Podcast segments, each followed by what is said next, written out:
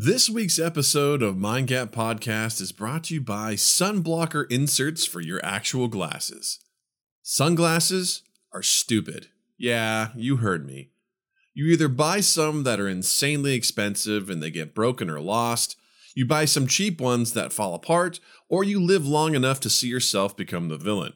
No more, I say. Introducing Sunblocker inserts for your actual glasses. That's right. These are thin, acceptable pieces of material that you simply slide on the inside of your glasses to protect you from the sun. No need to buy a separate pair of sunglasses and swap them out as you go inside or outside. No need to have the transition lenses that look like some low-grade, disappointing spy tech that freaks people out as they slowly go from dark to light as you walk inside a building. Just reach into your pocket, pull out your sunblocker inserts for your actual glasses, and slip them on and you're good to go. To those who say, but I don't wear glasses, how's this supposed to help me? Well, these aren't for you, asshole. Go find something else to brag about. Head on over to SunglassesAreStupid.com today to pick up your box of sunblocker inserts for your actual glasses.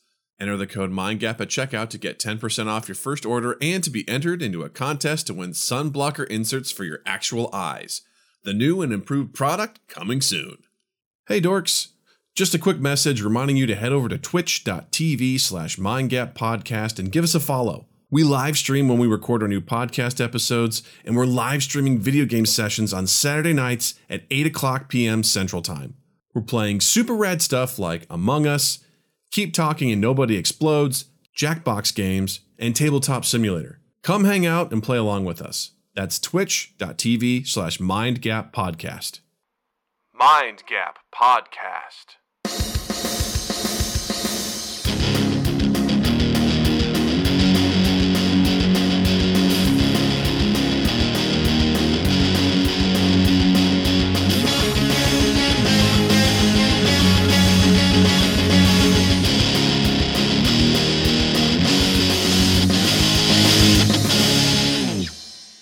Welcome to Mind Gap Podcast. I'm Doug. I'm Justin. And happy day to you, listener.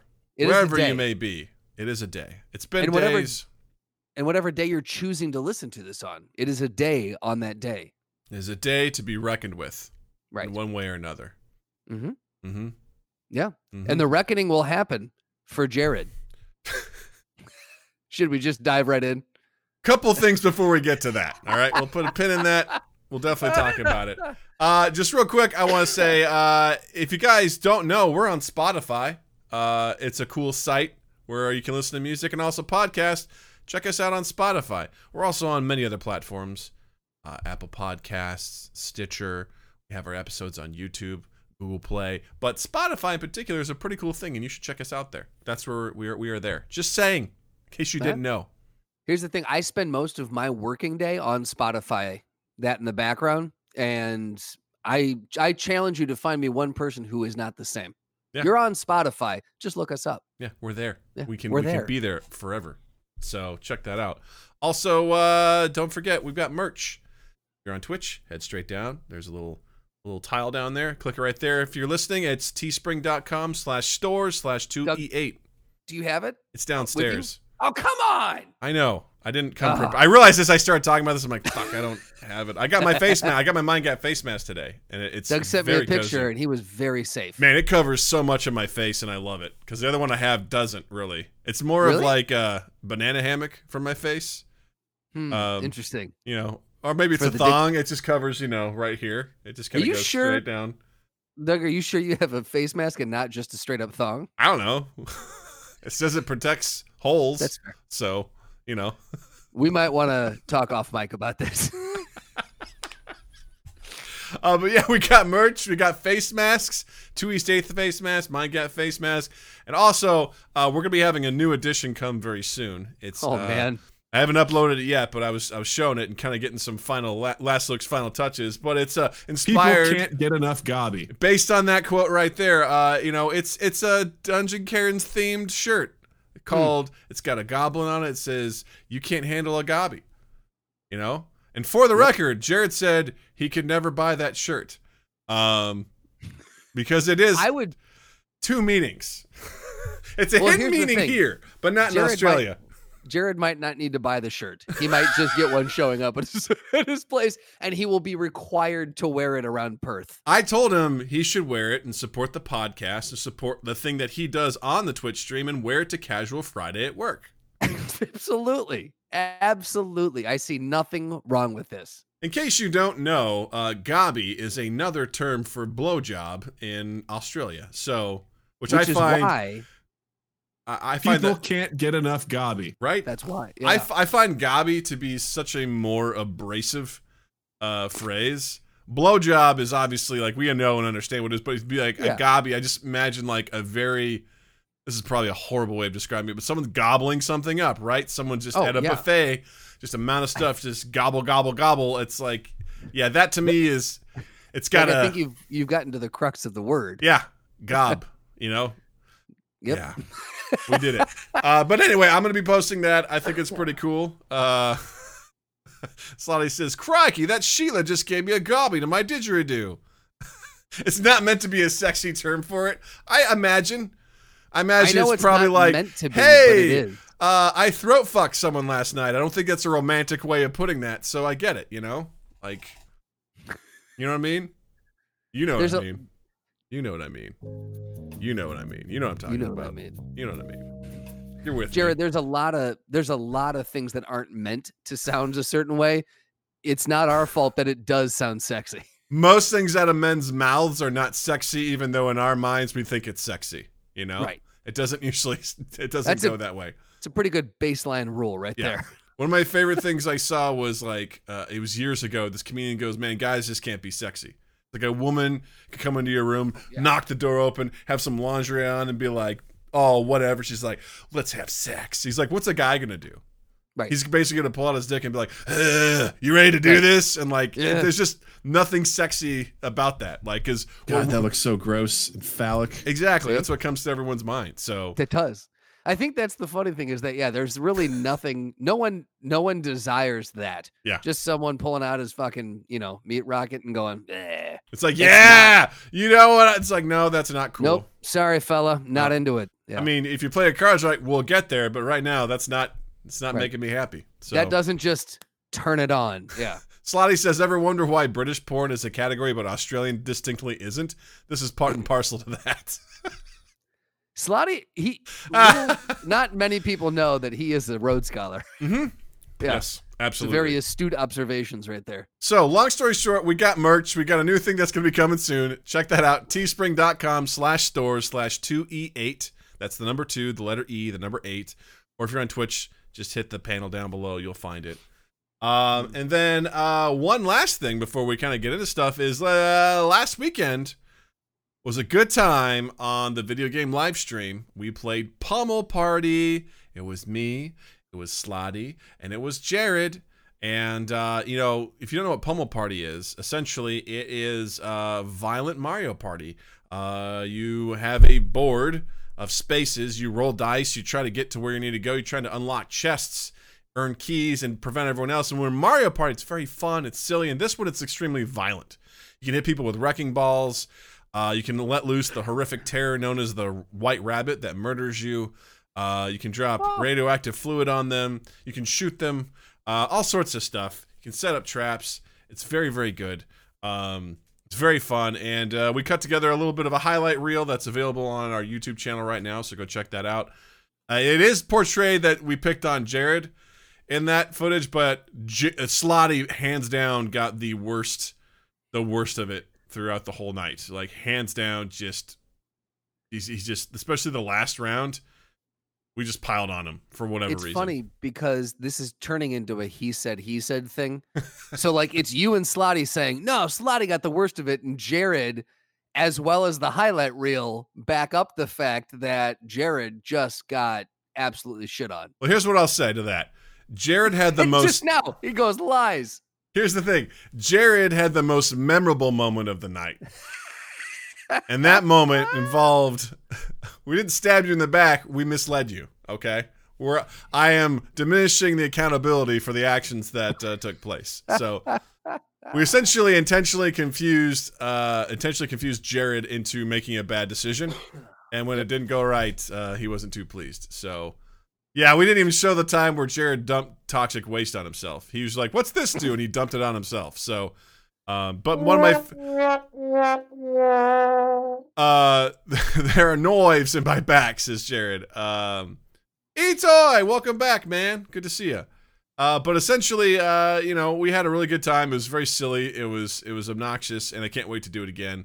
But this coming Saturday, the 25th, definitely come by the stream because we're hitting up Jackbox Games again, and we will be joined by the wonderful duo from the Reviewniverse podcast, Steve Leishman and Chris Miller, will be coming by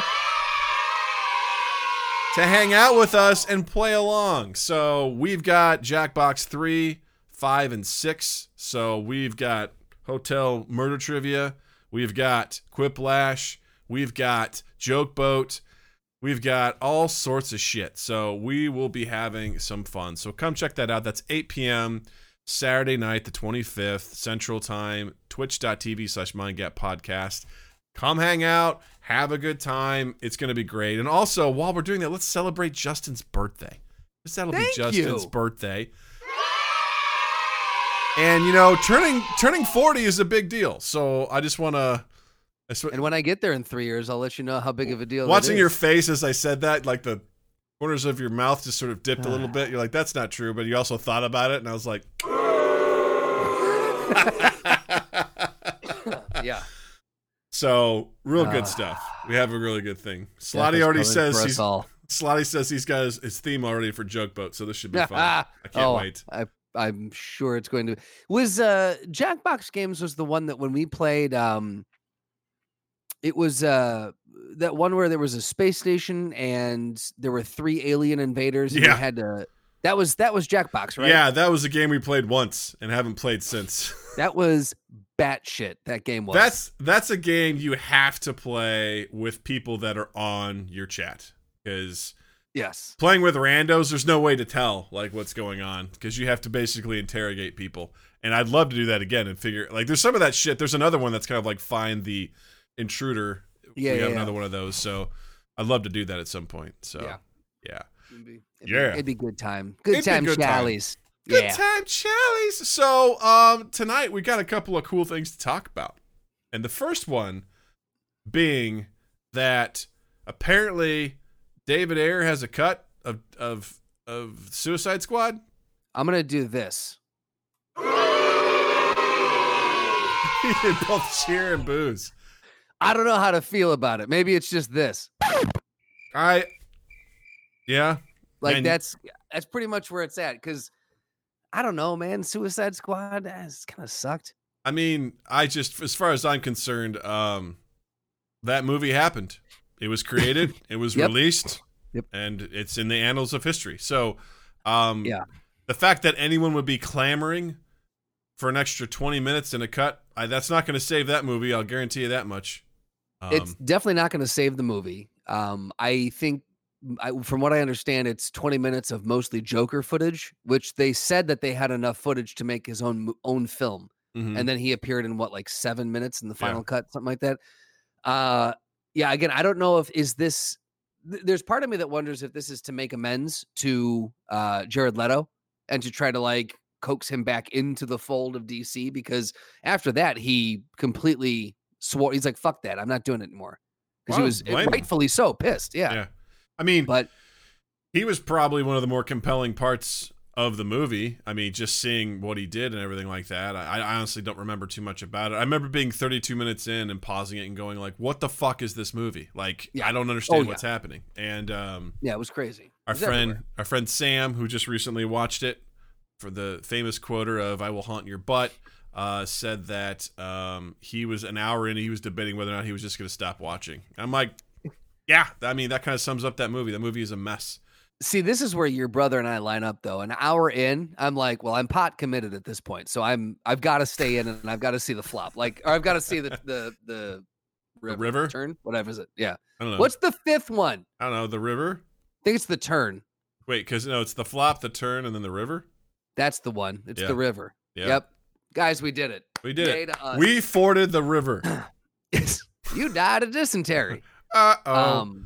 No, the one thing that I think I mentioned to you, and the only thing that I really want to speak on this is that I truly hope that this does not become the new rallying cry for everyone. Release the blank cut, because we've got release the Snyder cut happen for so many fucking years, and now it's happening. You know, there was that denial period where it doesn't exist, wink wink, nudge nudge, and then it does exist. They won't let us release it, and then we're throwing $30 million behind it. We'll release it. And now the Ayers cut. I really hope that people aren't going to try to save shitty movies by insisting there's another cut out there. Yeah. Cause honestly, there can't be that much footage to make it better. You know what I mean? Right. Like there just can't be, like, I mean, I don't know. I can't think of any situation, and I'd be happy to be proven wrong on this, where there somehow is a hidden amount of footage that someone could then insert into a movie to make it better after it was that bad. I mean, I've seen some director's cuts with a couple of extra scenes that have added, but I've also seen director's cuts where I'm like, you fucked up this movie. How dare you? Two I can think of off the top of my head. One is Aliens. The director's cut has a lot of additional scenes. Now, one of them is super helpful because it gives Ripley more of an understanding as to why she's so infatuated with Newt, because she finds out that her daughter died because she was in hypersleep for 50 years. So she feels like she's a shitty mom because she wasn't there for her. And then, but the rest of it's like, there's all this additional footage of everyone on this colony, and it makes it so less great when they land on the colony. There's nobody there. Like, it's so much terrifying where you see everyone, I don't know, it was just really poorly done. And then the other one was I got the director's cut of American Gangster with Denzel Washington, and that was a shit show because they added a whole new ending to it, which ruined the film, in my opinion. So I would rather just like there may be some situations where like, wow, that scene's better now because it's a director's cut, but I don't give a shit. Like, I just don't, especially for a movie like Suicide Squad, where it's like, look, guys, we swung and we missed, okay, for whatever reason. Whoever's fault it is, we didn't get there. Let it go. All right, just let it go. Just let it go. Like, it's, I don't give a shit. I would like to request that everyone on Twitch, all of our listeners, I want to start a campaign. All right, and I would love all of you to take to Twitter and start hashtag release the Stanton cut of John Carter. I know there's a longer version of that film out there, and if they could just throw in another, I don't know, $16 million. Let's round it up to an even 300 mil, right? Let's throw that in. Oh, that's the box office. No, 50 million. It was made for 250. 50 million more dollars and a couple extra hours of that movie, I think, would really make it. So hashtag release the Stanton cut. I want that trending by tomorrow afternoon, please. Let's see what we can do. Yeah. Old-fashioned heathen, welcome. Thank you for joining the podcast. What is Twitter?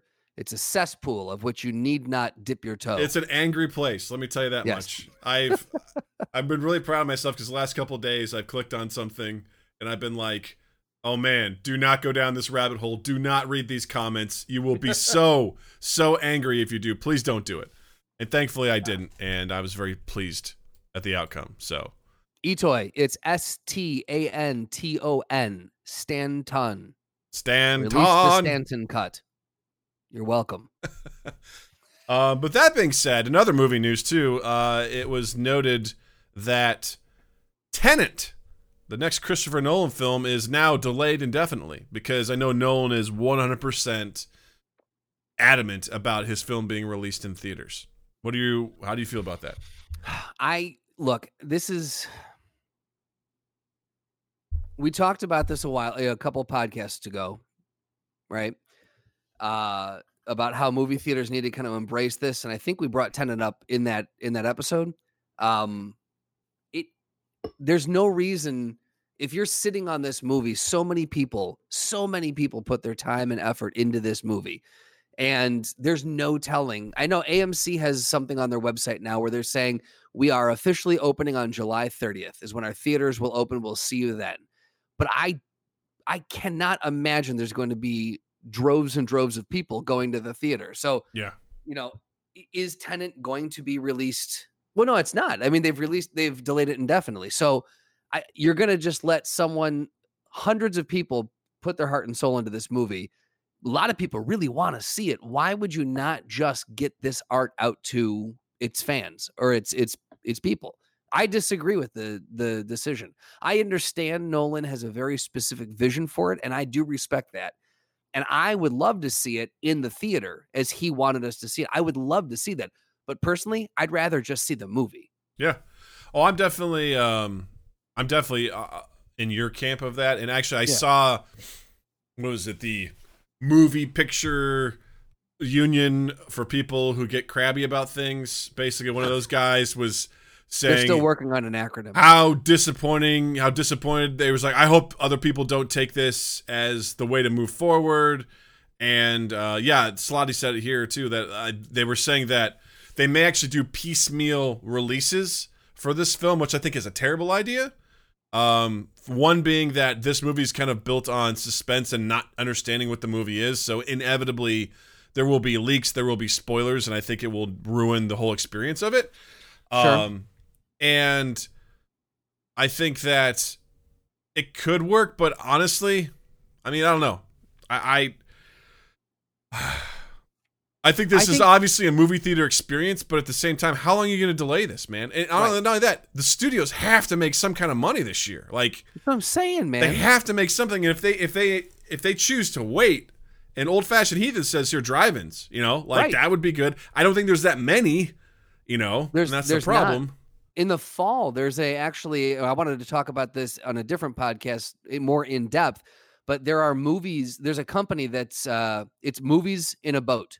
So they let you go in these little 2 to 3 seater boats, and you anchor yourself, and there's a giant floating screen, and it's a drive-in on the water. So there's other ways to drive-ins. And if you live near water, that option, you can get out there and do it. But to your point, its global release is earlier, that it's gonna leak. So just fucking release it everywhere and let everyone enjoy it together. So everyone can be a part of the conversation. Yeah. I mean, that's the thing is honestly, I'd love to go to the theater, but I don't know the next time I'm going to go to a theater, man. Old-fashioned Eden says leak it all over. Leak it all. Leak it everywhere. Oh, we're going to take this plot. We're going to dump it all on your face and your hands and your kid. All right. What's up? I love you. Yes, you do. Don't ever forget that.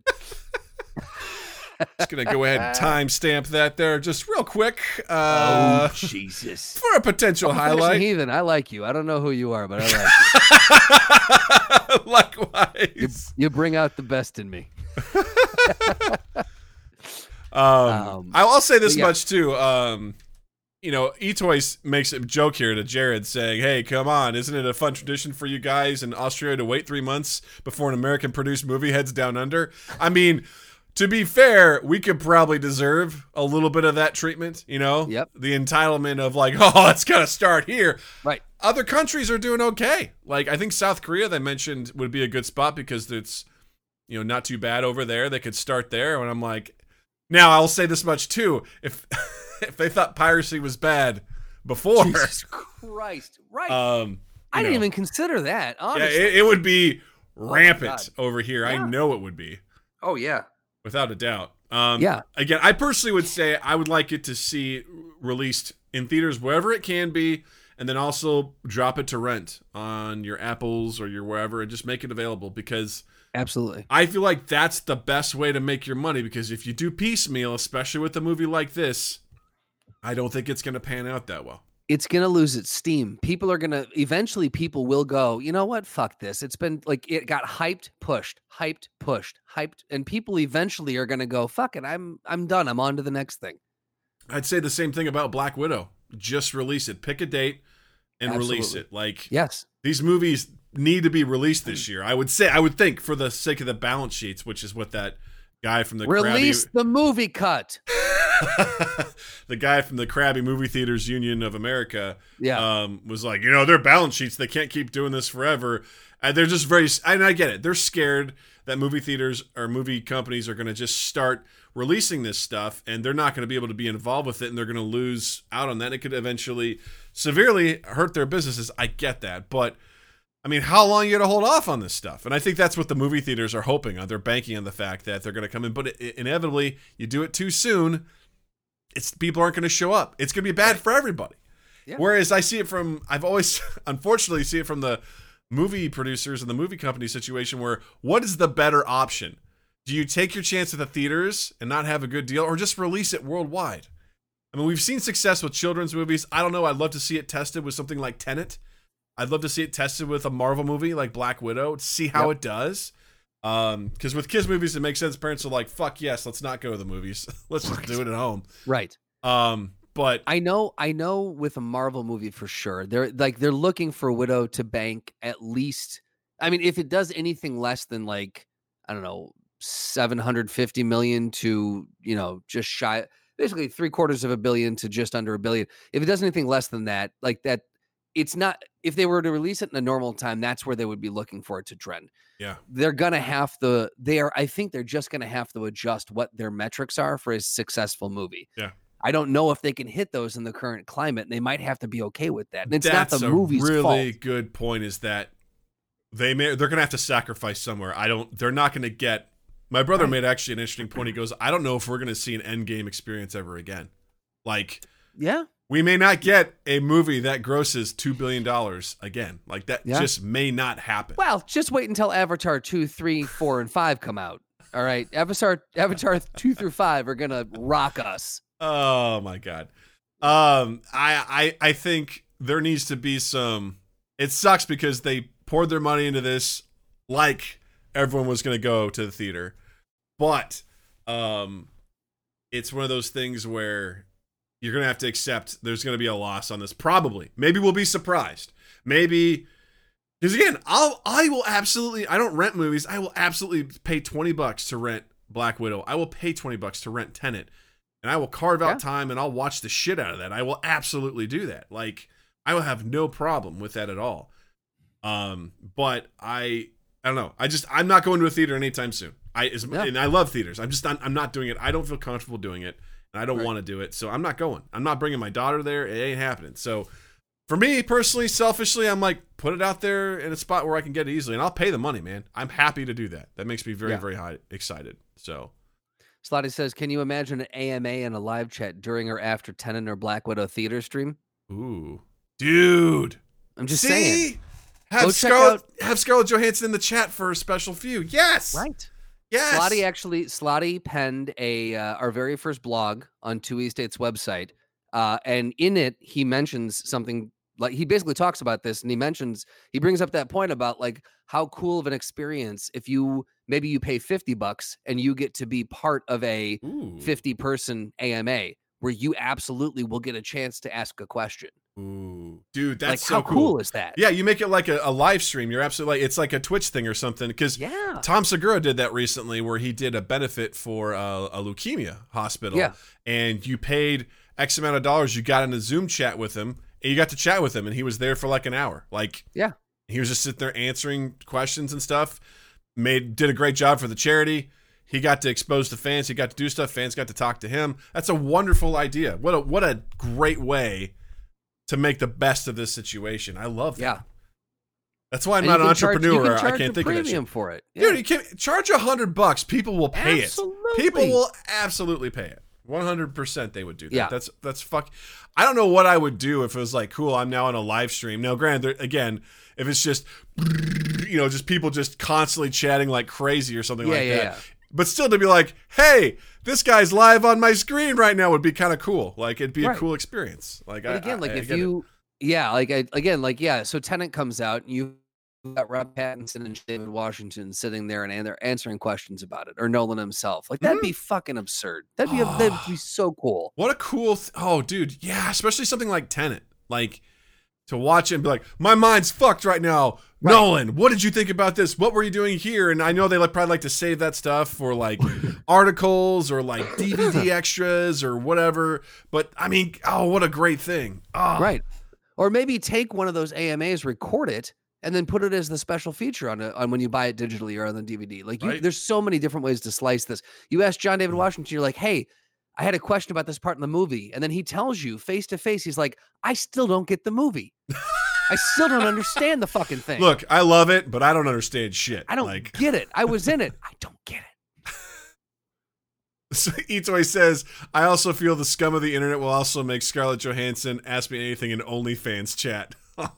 Yeah, unfortunately, that there is. You'd have to really figure out a way to vet moderators. You gotta have moderators. You gotta have the mods. Yep, that's gotta so have the true. Mods on yep. on just on. They gotta have trigger fingers going like pew pew pew, just shooting that shit down, ready to go.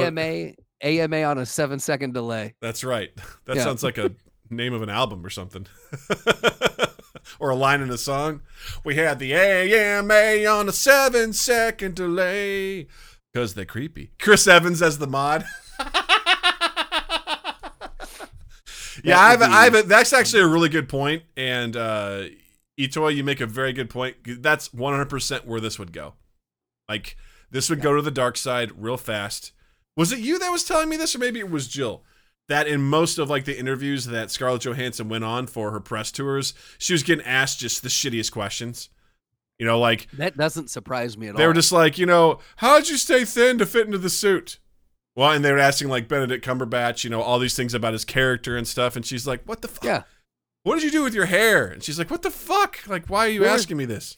I did watch one of those compilations of like the most awkward celebrity interviews. Ugh. And there was one with, I think it was either her and Chris Evans or her and Benedict or something like they, cause they matched them up.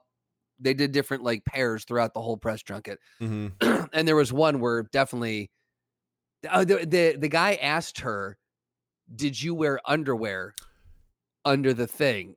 And I think it was Evans who was just like, why didn't you ask me that question? Like basically like, do you not see how absurd that sounds if you were to ask it to me? So don't fucking ask the question. You jag off. Yeah. I can't remember. It was something with Benedict Cumberbatch and Keira Knightley. And they said something to Keira Knightley that was something along the lines of something about her not looking right or like she looked tired or something. And it was the beautifully done thing where like Benedict Cumberbatch immediately shut up and goes, wow, that was quite rude. And Keira goes, yeah, fuck off. Like it was two very different British responses to the question. One was Benedict's like very like polite way. Oh, that was quite rude. And she was like, hey, oh yeah, fuck off. Like, just like, it was the best, man. I absolutely loved it. I love the fact that British people can get away with saying shit like that. Oh yeah. It's the best. We just sound angry. British people sound like, I'm like, I want to hear you insult me more. That's what I was telling Jill. Also, the end of the highlight for the Pummel Party ends on a very great swear. And yes, what I was telling Jill is I go, you know, when Jared says that, I just like, it's so endearing, but when an American says it, it's got so much abrasiveness to it. It's so hurtful. And I don't know. They say it like, it's like, ah, you know, you silly son of a bitch. Ah, you fucker. But when we say it, it's like, you're dead to me. You know, it's like, It's got these two very different connotations. So when you said like, I go, maybe it's just his Australian accent. I don't know, but I love it. Like when he says it, it's just like, no, thanks. Yeah Jared dropped the C word. He did. But it's the Australian C word, so it's totally different. So only every other word. But again, that's just like saying for them. Yeah, right? There's no difference. Down under. Down under. Down under. Jared, I sure did. But what what's kind of like leading into this is, you know, actually, I don't know if this is really a good segue or not, but... There's your segue to it. And now a new topic. That's if we don't come up with the segue, 100%.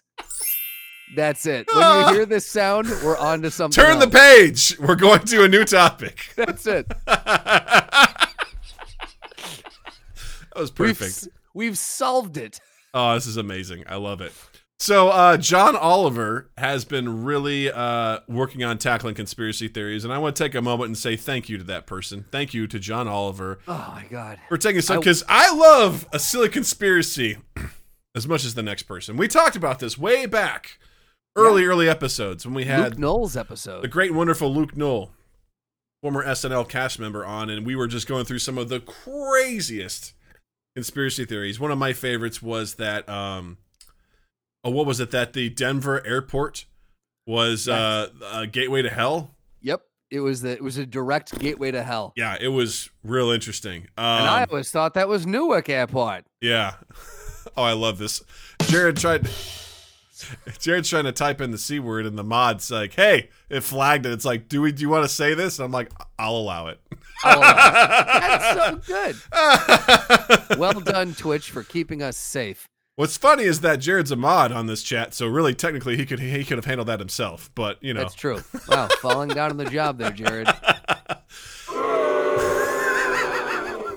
But you know, there's some things obviously with what's going on nowadays. It's so easy to look what's going on and hear stuff and old-fashioned heathen. Way to go, Jerry.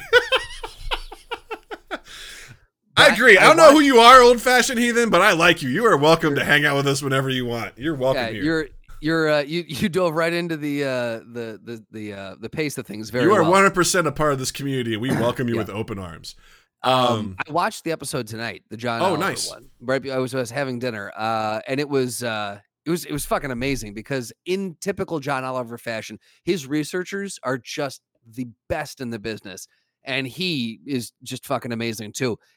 It was a great episode, absolutely great episode. And it made you laugh, but it also showed you the real danger of these conspiracy theories spreading. Yeah, I don't know. I mean, what do you think? I don't know, maybe it's covered in this episode. What about a conspiracy theory is so intriguing, or what draws people to that? So one thing that he had a clip from a psychologist talking, and he said, the bigger the event, the more we want a conspiracy, the bigger the explanation needs to be.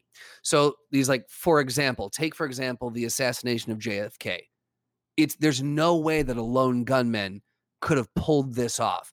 One single person in a building changed the course of the world. They stopped America and had a ripple effect across the globe. One person, that's not big enough. The explanation needs to be bigger. And so that generates in itself. In the 80s, when Reagan was shot, when the assassination attempt happened to him, he survived. And so it was the failure of one man. And that's very believable. Interesting. Dudes fail every day. Right? Like, so they're like, it's all proportional. So one man tries to assassinate the president, fails. Okay, that's believable. One man assassinates someone who was fighting for equality and all these different things. It's impossible. No one could have made that shot. Now we have to have a second. What about the grassy knoll? What about this inside job mob? It was, so then it starts to, it's got to the satisfaction isn't there. That's so fascinating because you're right, because it's almost like an improv, right? When we talked about don't bury the lead, you know, right. Like, whatever you're talking about, say it, because all you're going to do is build up suspense, and whatever you're going to say is not going to be worth it. Like, I was watching an old scene of mine recently, and we were talking about, hey, what's in the box? And she's like, I don't want to tell her what's in the box. It's like, well, what's in the box? And she's like, oh, I can't. And everyone's like, open the fucking box. Like, this scene can't be about whether or not you're going to open the box. Open the fucking box. Like, just do it. We're wasting time. You're boring people. And so similarly with this, it's like, you know, yeah, like you said, this is a profound situation that's happening, right? It's got to be elaborate. It's got to be sinister, because I think it's scary to think, when you're talking about JFK, that one man could do that. Right. That's horrifying thought, right? That one person could pull that off versus, oh, this is a complex interweaving conspiracy that allowed this cabal of powerful people to make this happen. And then you start creating your confirmation biases and you're finding things, you know, there's a lot of coincidences and there's some things that will probably send chills up your spine when you look at something like that's kind of fucked up, you know? Yep. But people, you know, I remember after the Boston Marathon bombing, and Bill Burr actually made fun of this. This is why I found it. Because he goes, there's a kid who's on YouTube who just shows a picture of someone that had a backpack. It's like, no one looked for this guy. He's like, smoked it.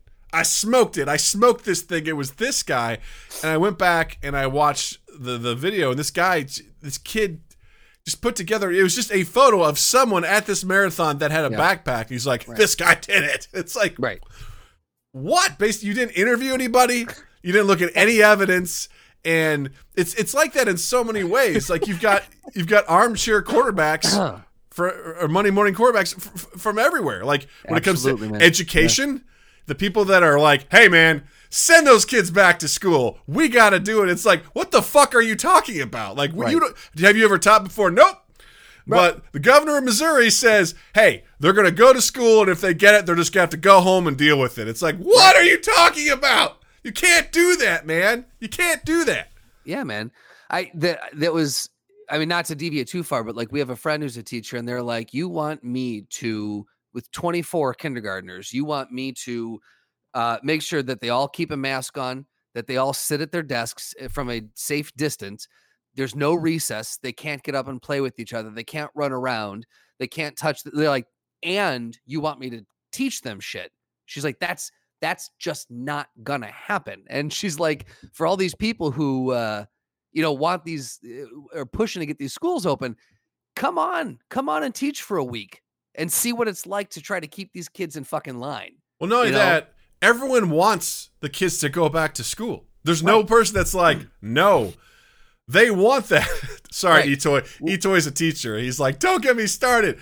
I know, I understand. You're probably at the worst part of your summer break, which means that it's ending. So I apologize to bring this up, but I just want to say I just want to say, I don't want to talk about Betsy DeVos at all, but it's a situation where we all want to go back to school. We all want the kids to go back to school. The parents want the kids to go back to school because they need the kids to go back to school because they're working. It's hard to have kids. Online stuff right now is not super effective.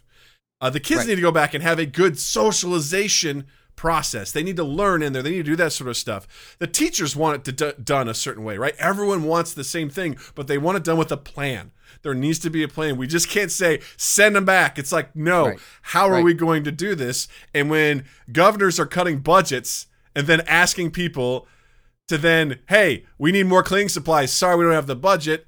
Right. It's not going to work. So anyway. It's funny because at the beginning of the episode, John Oliver takes, you know how he does like 5 minutes on one topic and then 20 minutes on like the bigger topic. The opening is going back to school and he has some fucking gems in there. Yeah. How he just tears down the arguments that get thrown out there.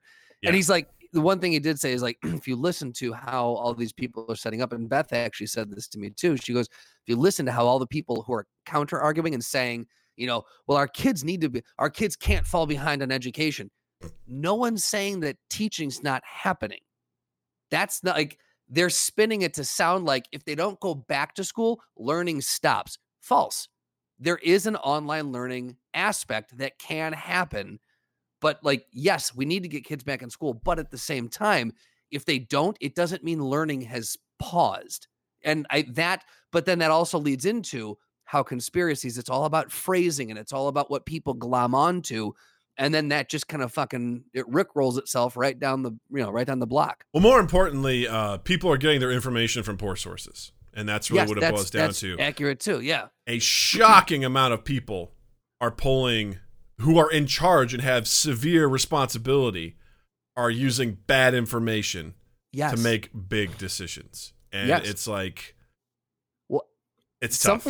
Something that we've talked about before and that John Oliver goes over, which I was like, I need to make a mental note of this because you have harped on this for as long as I've known you. And I'm like, Doug will love this. So your big thing with conspiracy theories is think about the magnitude of agreement that has to be in place for this to get fucking pulled off.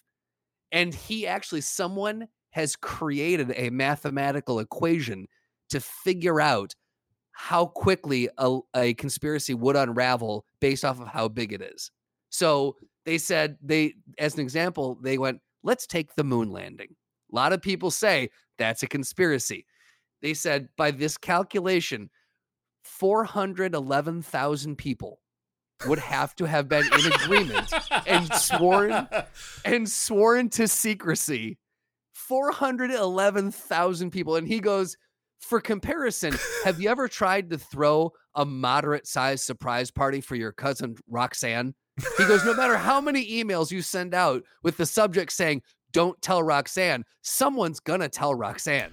Well, Roxanne's finding out about this party. Or to even more sinister levels, I know of a couple people who have been in charge of orchestrating layoffs at companies recently. Okay. All right. And guess what? The secret gets out. Okay.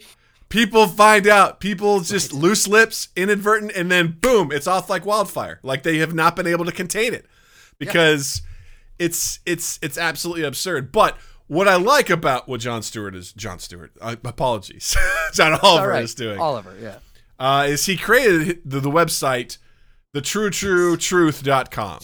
Yeah. And he's having celebrities more or less give wonderful, basically quick, less than 2 minutes PSAs, very kind, saying, hey, you're smart, think critically, double check your sources. And he's had, there's two that we've seen. One of them is from Alex Trebek, which God bless him. The guy's turning 80 tomorrow as of the day that we're recording this. So kudos to you, sir. And happy another one. Happy birthday, Alex. Happy birthday, Mr. Trebek. From Mind Gap Podcast. He's like, huh? It is Alex Trebek, not Alec. Did I say Alex or Alec? No, I said Alec. Okay. You fucking asshole. My bad. All right. Well, now you've learned your lesson. Can we move on? Yeah. Alex Trebek has one. Paul Rudd has one. Yes. Catherine O'Hara had one. Billy Porter has one. There was a few other people they got. That's it. Okay. I was like, there's a... what I'd like to do right now, though, is if you guys haven't seen this, I'm actually going to play the one from Paul Rudd real quick, and then we'll just kind of talk about it. So here we go.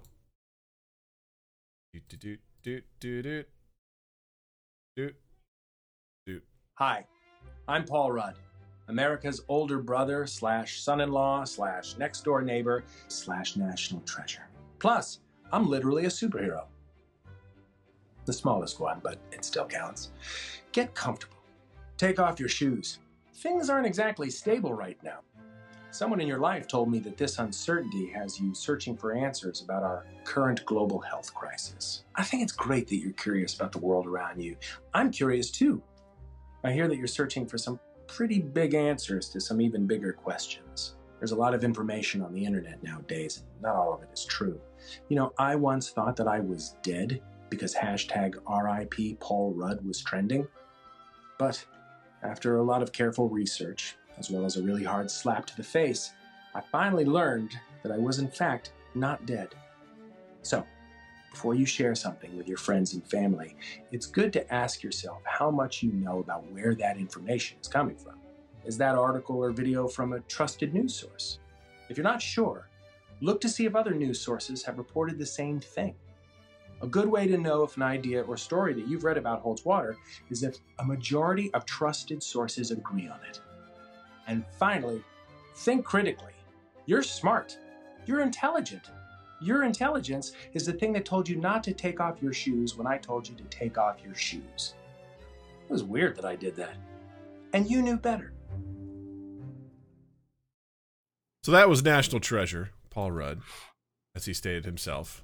Very lovely. Sorry that the video froze, but the audio went through. So okay, because I couldn't hear it, and I was just watching the stream. I'm like, are we just sitting in silence for an uncomfortable amount of time? I will let it play on my end until it's done, and there will be no questions asked.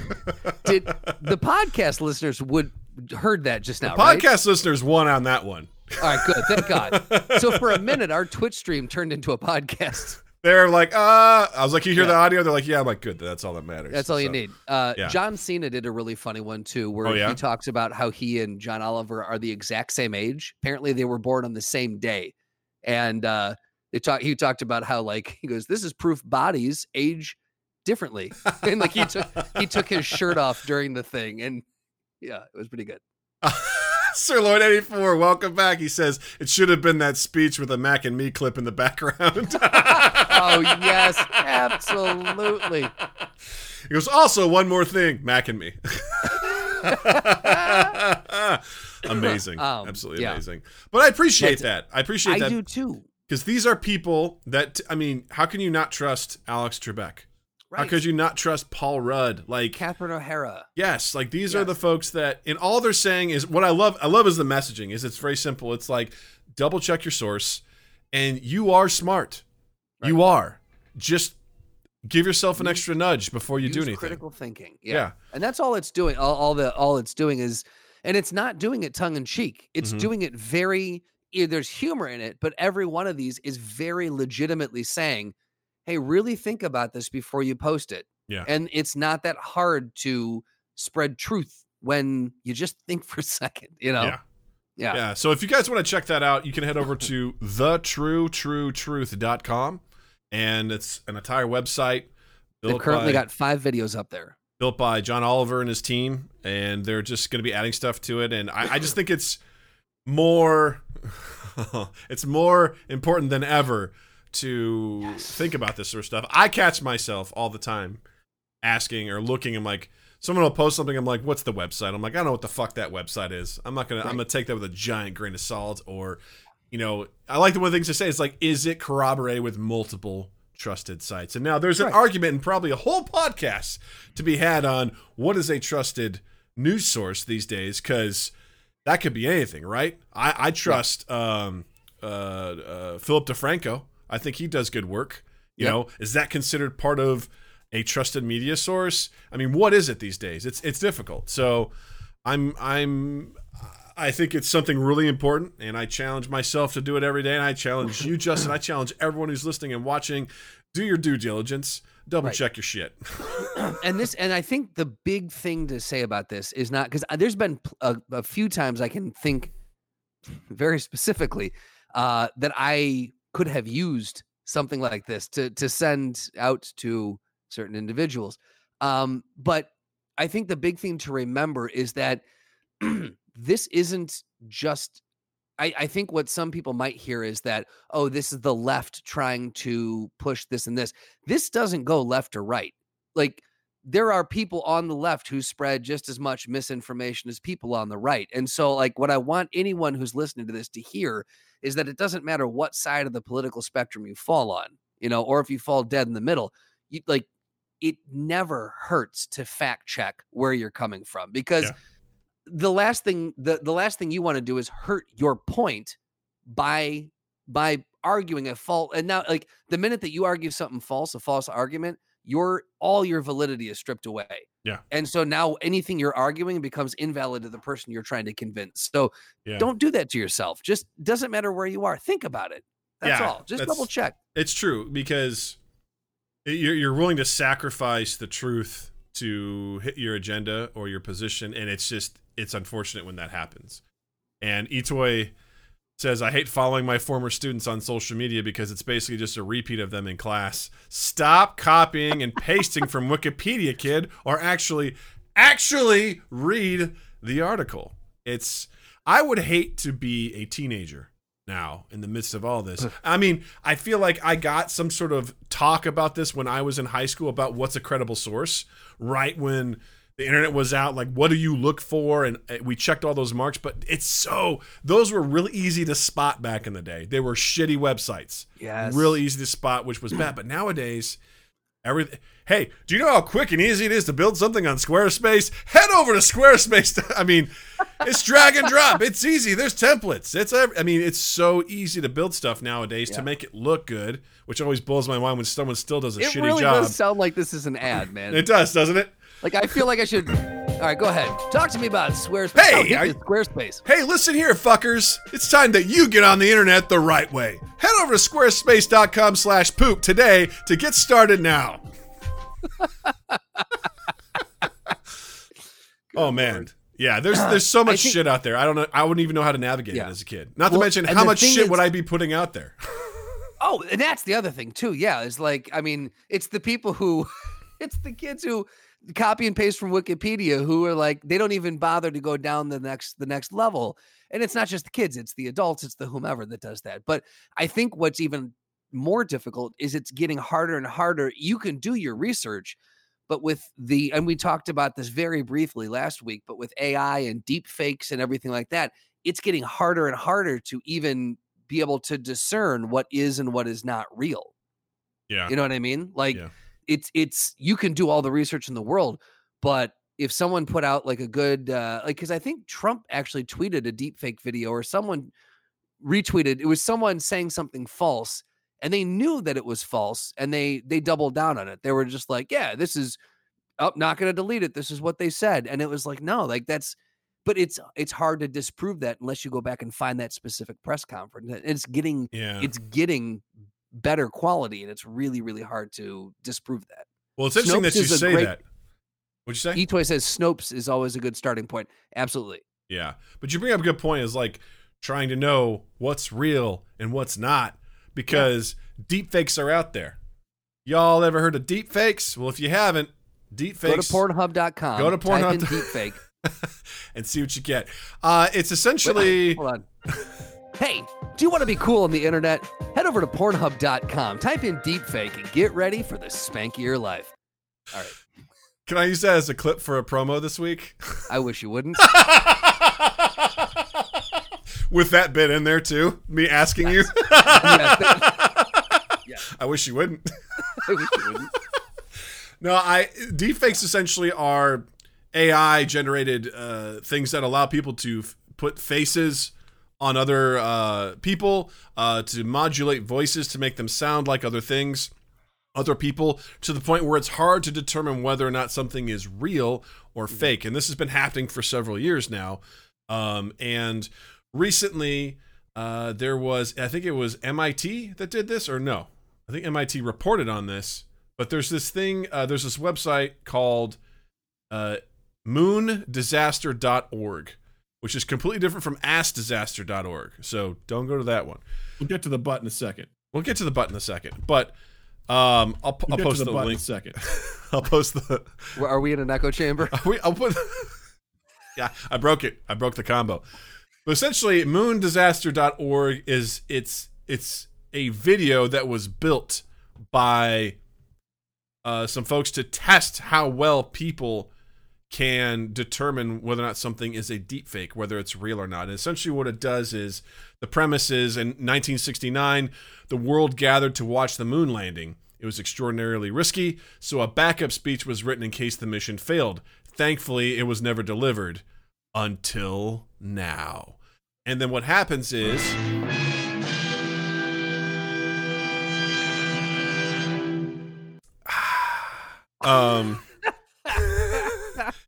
What happens is they filmed this speech that Nixon gave saying that, you know, the mission didn't go well. Well, they didn't film it. What they did was they went through and they found a speech that they liked Nixon's, how he was kind of his demeanor, more of a serious demeanor, brow furrowed, this and that. And then they altered the mouth to say the words of a speech that was actually written. And then they had an actor read the speech as Nixon. Exactly.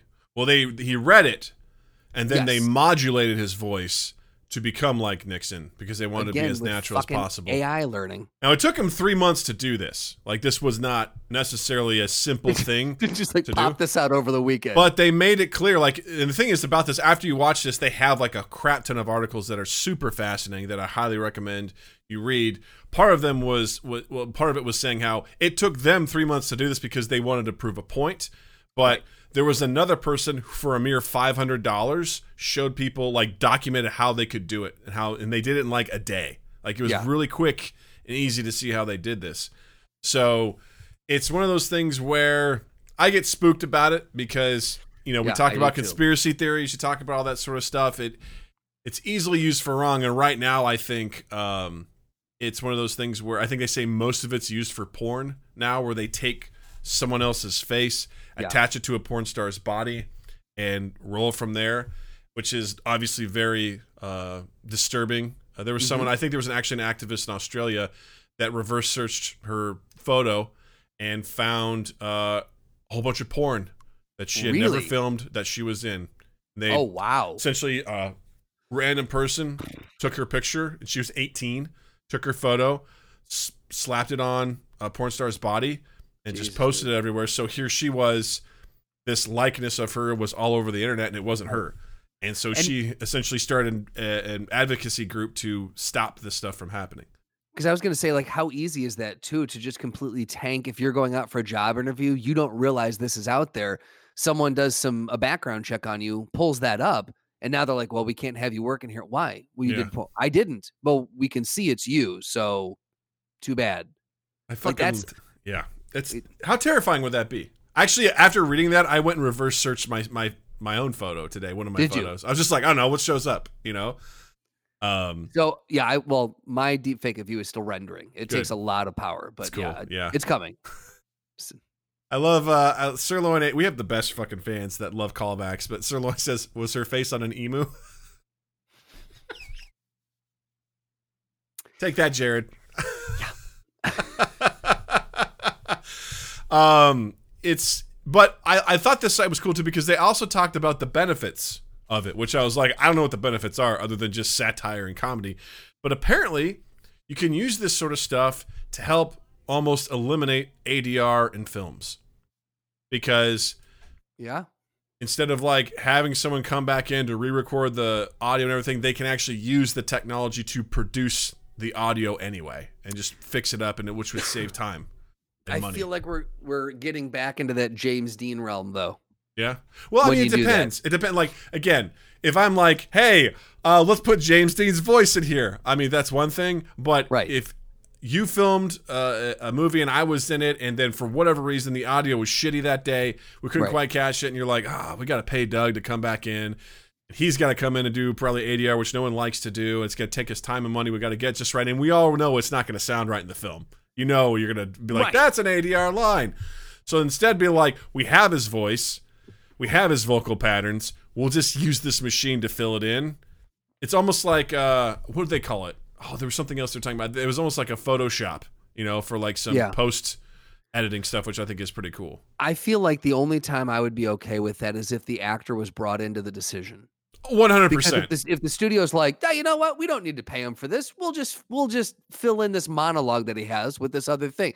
Then I'm like, well, no, now you're taking away from the art part of what we're doing here. You know? No, I totally agree. That would totally have to be something that was consensual. And I would like to think that, I don't know, but I have to assume that ADR fucking sucks. Like, I have to assume that trying to get that just right, and it's got to suck for like the audio guys too, to make sure that the volume is right, that it's as seamless as possible. It's got to be a giant pain job for everyone. Agreed. I'm obviously I'll say this. I had a buddy who was, when we were at Columbia, I had a buddy who was in the sound for film department, and one of the projects is that they needed to do ADR for they got a scene from The Abyss, and they basically muted it. They stripped everything out. So they had to sound design it. They had to put music in it, and they had to get people to come in and voice it. And he asked if I could come in and do a part in it. What part did you do? So Let me guess. You were Michael Bean's role. You were the villain. No, it was a very small part. My role was when the guy is, when they're dropping the mechanism or the submersible down. Mm-hmm. And the storm's coming, and everyone. I'm the guy in the yellow slicker who's in the actual thing. Who's like, turn the wench down on one. So I'm the guy who's actually screaming stuff on the phone. That's awesome. Up in the cabin. Okay. So go back and watch that movie. That's who I played. That's who you played in a student version of the film. You got it. In a student version of that scene.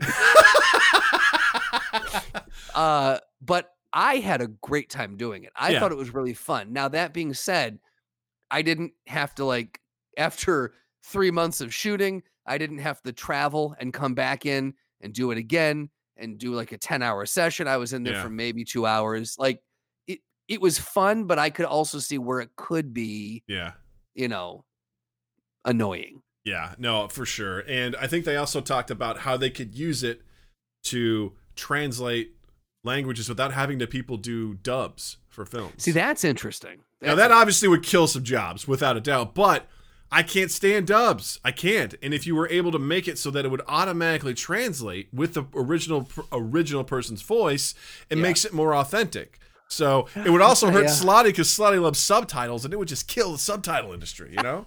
I mean, it's still going to exist. But true. I mean, people are gonna be like, I don't need that shit anymore, man. They're speaking the language straight up. So I would highly suggest people go over to this moondisaster.org website, because it's fascinating. It's fascinating to go through and read about it and see it. And even though you're watching a deep fake, like these, when they still ask you the questions, it's still interesting. There's a 4-question quiz on this that's basically say, can you tell what is deep faked and what's not? Right. And it's actually really tough. I didn't trust my instincts. I got really in my head about it. I was like, I did too. But I think it's really, really cool. It's worth noting. And, obviously I didn't have enough time to go through all the articles, but I was very curious about it. Like, it was very cool to see the research that they did for this. And I think it's really important to just be aware of this stuff. I've seen a lot of silly stuff where people have taken different actors' faces and put them, in other movies. Like, I think recently they did one with Tom Holland as Marty McFly and Robert Downey Jr. as Dr. Emmett Brown from Back to the Future. So they just put them in a scene together, like from the movie. I was like, it's very funny stuff. There's a lot of deep fake stuff that they do with comedians pretty consistently, but there's also just a lot of stuff that, could really be used for wrong very easily. And it gives me a little bit of pause to see this sort of stuff and how it could potentially be used. But going back to your point, it's kind of like calling back to some stuff with conspiracy theories. Like, this takes a lot of effort to do well. These folks spent 3 months to do a 6-minute video. And it was a lot of work. They took you through the whole process with what they had to do it right and to do it well. And everything they had to scrub through to make this happen. Now, part of it, too, is they chose older footage. So that footage was harder to manipulate and and everything like that. So it would probably be easier to do with newer. I mean, they did it with Barack Obama, recently, where they were using a fake Barack Obama speech to talk about the dangers of deep faking, which was super ironic. Kind of fun. Yeah, exactly. And everything like that. So it is very possible to do this sort of stuff. So I think that should always be, because the technology is only going to get better, and that's the thing. It's going to be kind of spooky what comes down the pipeline. So I think the places where I've seen it used, where I'm like, oh, this is fun, is in your butt. We'll get to the butt in a second. Told you we would. Instagram.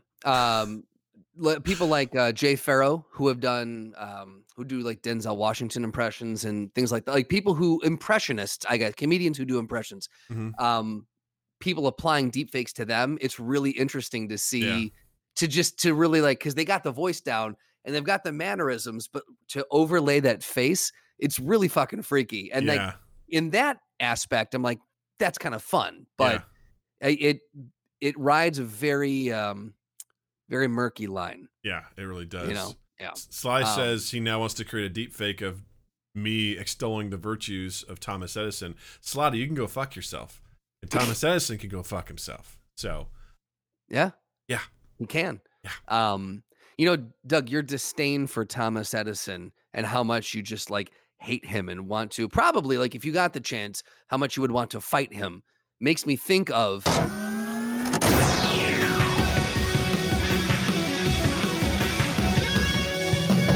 Throw down. Yes. Throw down. So today's throwdown, we teased this a little bit on Twitter because someone posted a question that we responded to, and then I was like, shit, that would make an interesting throwdown. Someone teased the question: would Captain America break his hand if he punched Luke Cage? And that was like, that's a very fascinating. Very fascinating question. So today, for that, we're doing Captain America versus Luke Cage. I love it. But first, I just want to call out a comment. Jerbis says, I want a deep fake of Doug saying boats are a good idea. Also, fuck you. So there we go. So Cap guys, versus... if you clip this episode very specifically, Doug technically just said boats are a good idea. So you can get that, clip it, send it to me, and I will make it on the soundboard. All right, that's boats your job now. I almost said it. I almost gave you a freebie. I ain't gonna do it. I'm not gonna do it. No. What aren't you gonna do? I'm not gonna do anything. So Cap versus Luke Cage. Here's the thing. I only know Luke Cage from the show. Okay. I think Luke Cage in the comic might be much more powerful. But well, let me go over some of his attributes. Let's do it. Superhuman strength and stamina, as pretty much everyone in the superhero world has. Yeah, right. Dense skin and muscle tissue, which render him highly resistant to physical injury. He possesses these abilities as a result of cellular regeneration experiment, which fortified various tissues of his body. He can resist high caliber bullets, puncture wounds, corrosives, biological attacks, and extreme temperatures and pressures without sustaining damage. A second exposure to said elements further enhance his strength and durability. So if he gets exposed and he survives, he's even more durable next time. Wow. Let's see. Faster than normal recovery time. He's a great street fighter, gifted athlete, martial artist. He studied under Iron Fist, not the TV show version. Learning how to couple leverage, with the strength. So yeah, so he's got combat experience, not as tactical as Captain America, but pretty. I'll say this: in the show, we talked about this off mic a little bit. On the show, he takes a shotgun blast to the face and it knocks him out. Yeah, I would say, what would happen if Captain America took a shotgun blast to the face? Probably wouldn't end the same way.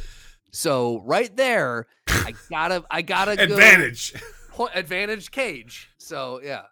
Well, it's tough because I don't know what Cap can do outside of maybe slamming his shield to Luke Cage's face to maybe knock him out. Like that's about the only thing I could possibly think of, because he could punch him, and I think Slotty makes a point here. Highly resistant doesn't mean the skin is any harder. It's still squishy. It's just resistant.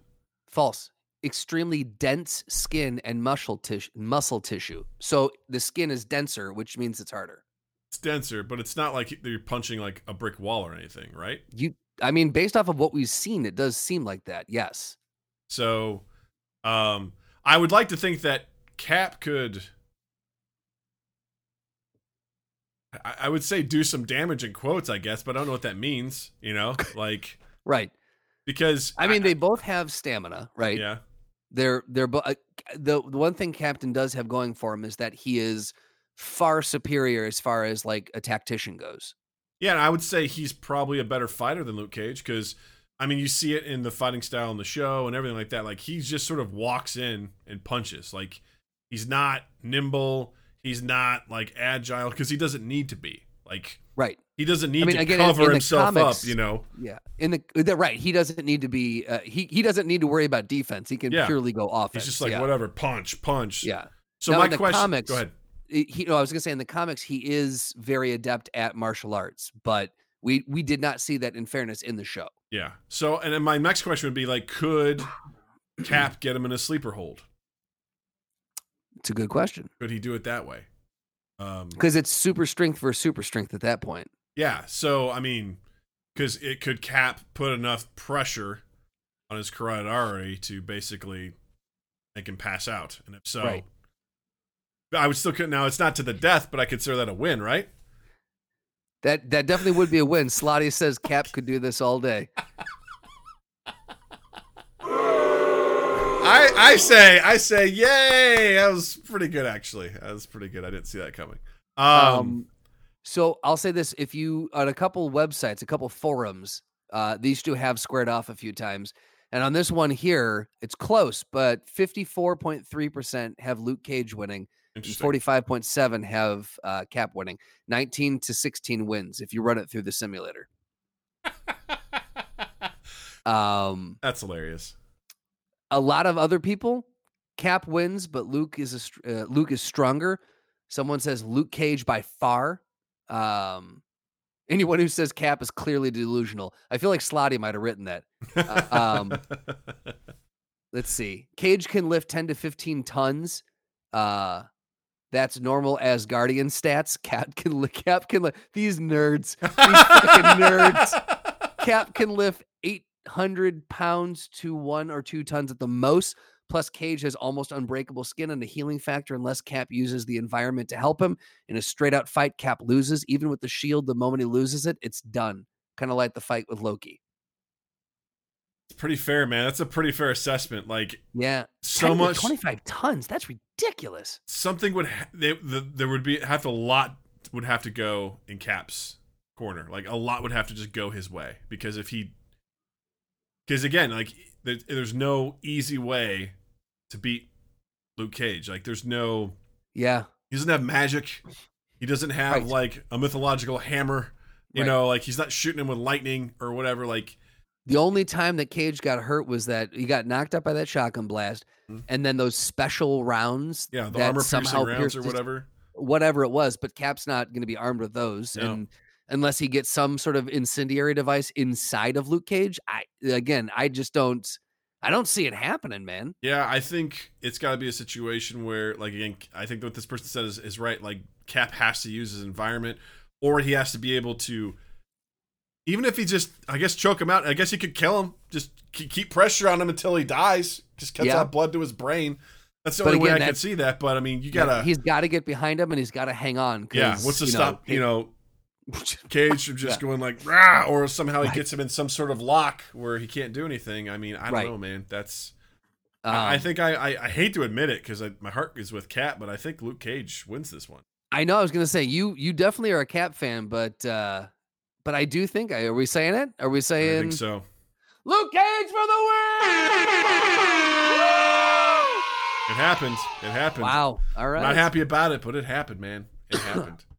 Well, that was a fun one. Am I going to agree with Justin here? No, I don't think I will. So, Slotty, you definitely agree that Cap. Interesting. Okay. I want to hear arguments, though. All I've heard from you is Cap could do this all day, which is clever, but not an argument. And then Jared says the important question is, who's a better cuddler? Yeah. I mean, I think I'd go with Cap, man. That guy's going to be tender. He's going to take care of you, you know? He's been cuddling for 90 years. Yeah, he knows. He knows how to do it. So there's that. He knows how to do it just right. Well, Cage has a Luke Cage tattoo. Therefore, Luke wins. Fair Jared point. Puts the period at the end of that sentence.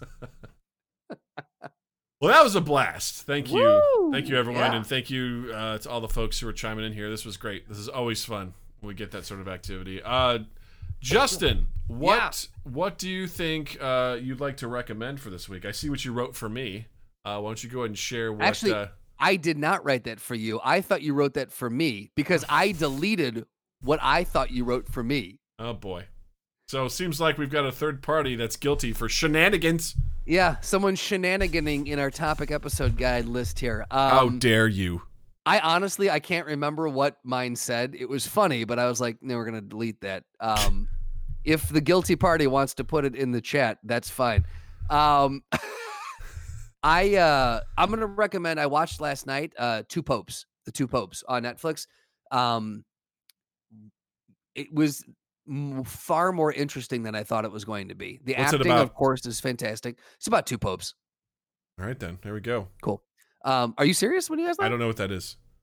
Really? It was up for an Academy Award. Okay. What, in 1967? No, last year. What's it about? It's about two popes, Doug. No, it's about when Pope Benedict retired, which was unprecedented for a pope. The last time someone renounced the papacy was in like the 1200s. So like, it was one of those where they were like, you can't do this. And he said, yeah, I can.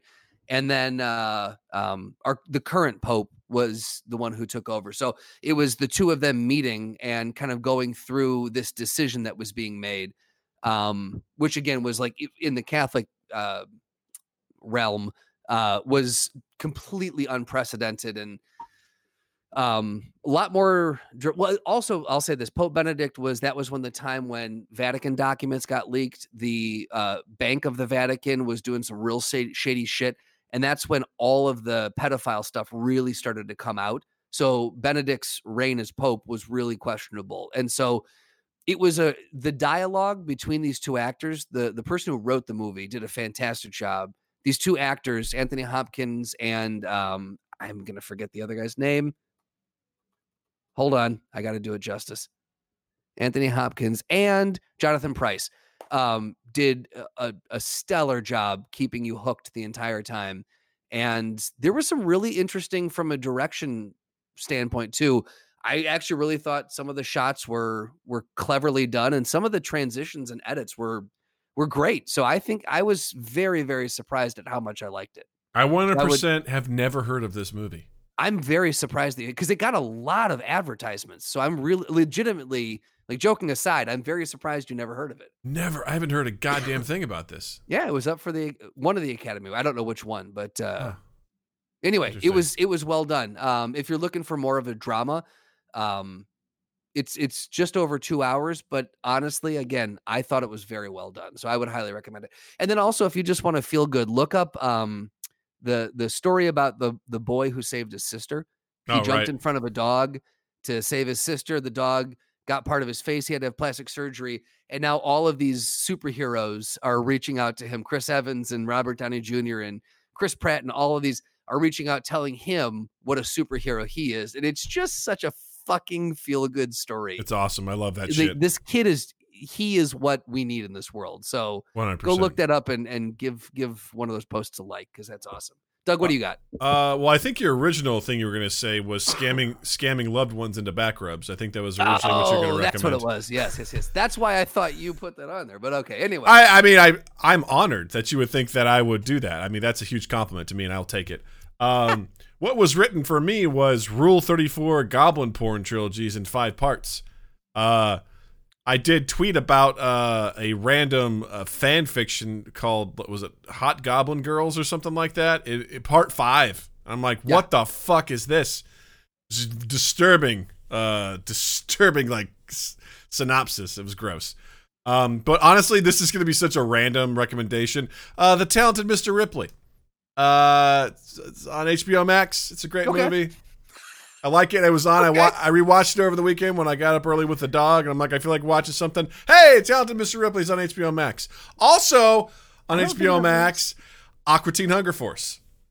Oh, really? I mistakenly scrolled all the way down, and I'm like, Adult Swim. I go, I wonder. And I looked, Aqua Teen Hunger Force, all episodes are there. And I immediately spent just about 40 to 50 minutes watching episodes. And I'm like, amazing. Fuck, I love this show.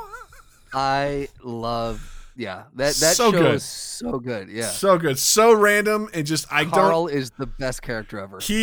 I watched an episode I hadn't seen before, and there's just this episode of him trying to. He drives drunk, and he gets a breathalyzer put on his car. And he tries to convince people to drive him to the strip club, and it's pure nonsense. And I love it. There's literally no reason why I should like this show based on the humor, but I fucking love it. It just tickles me in every way.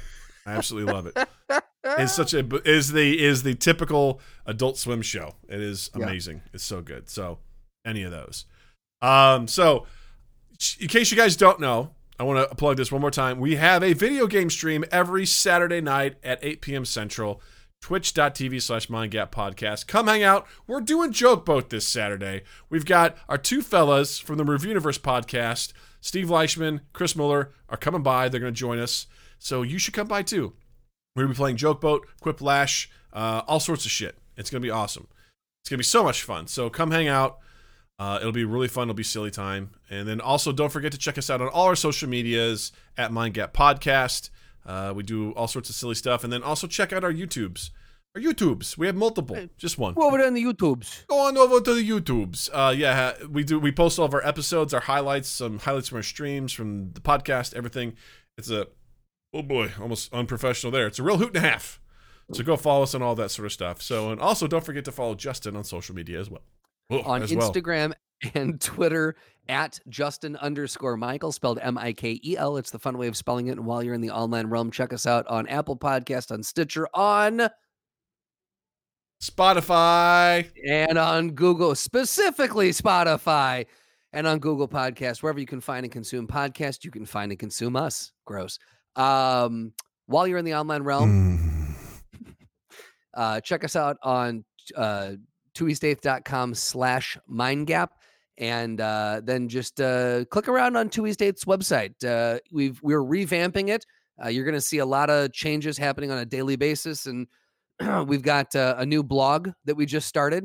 Slotty penned the first entry to that, and it talks about if movie theaters should move towards embracing streaming. So please check that out.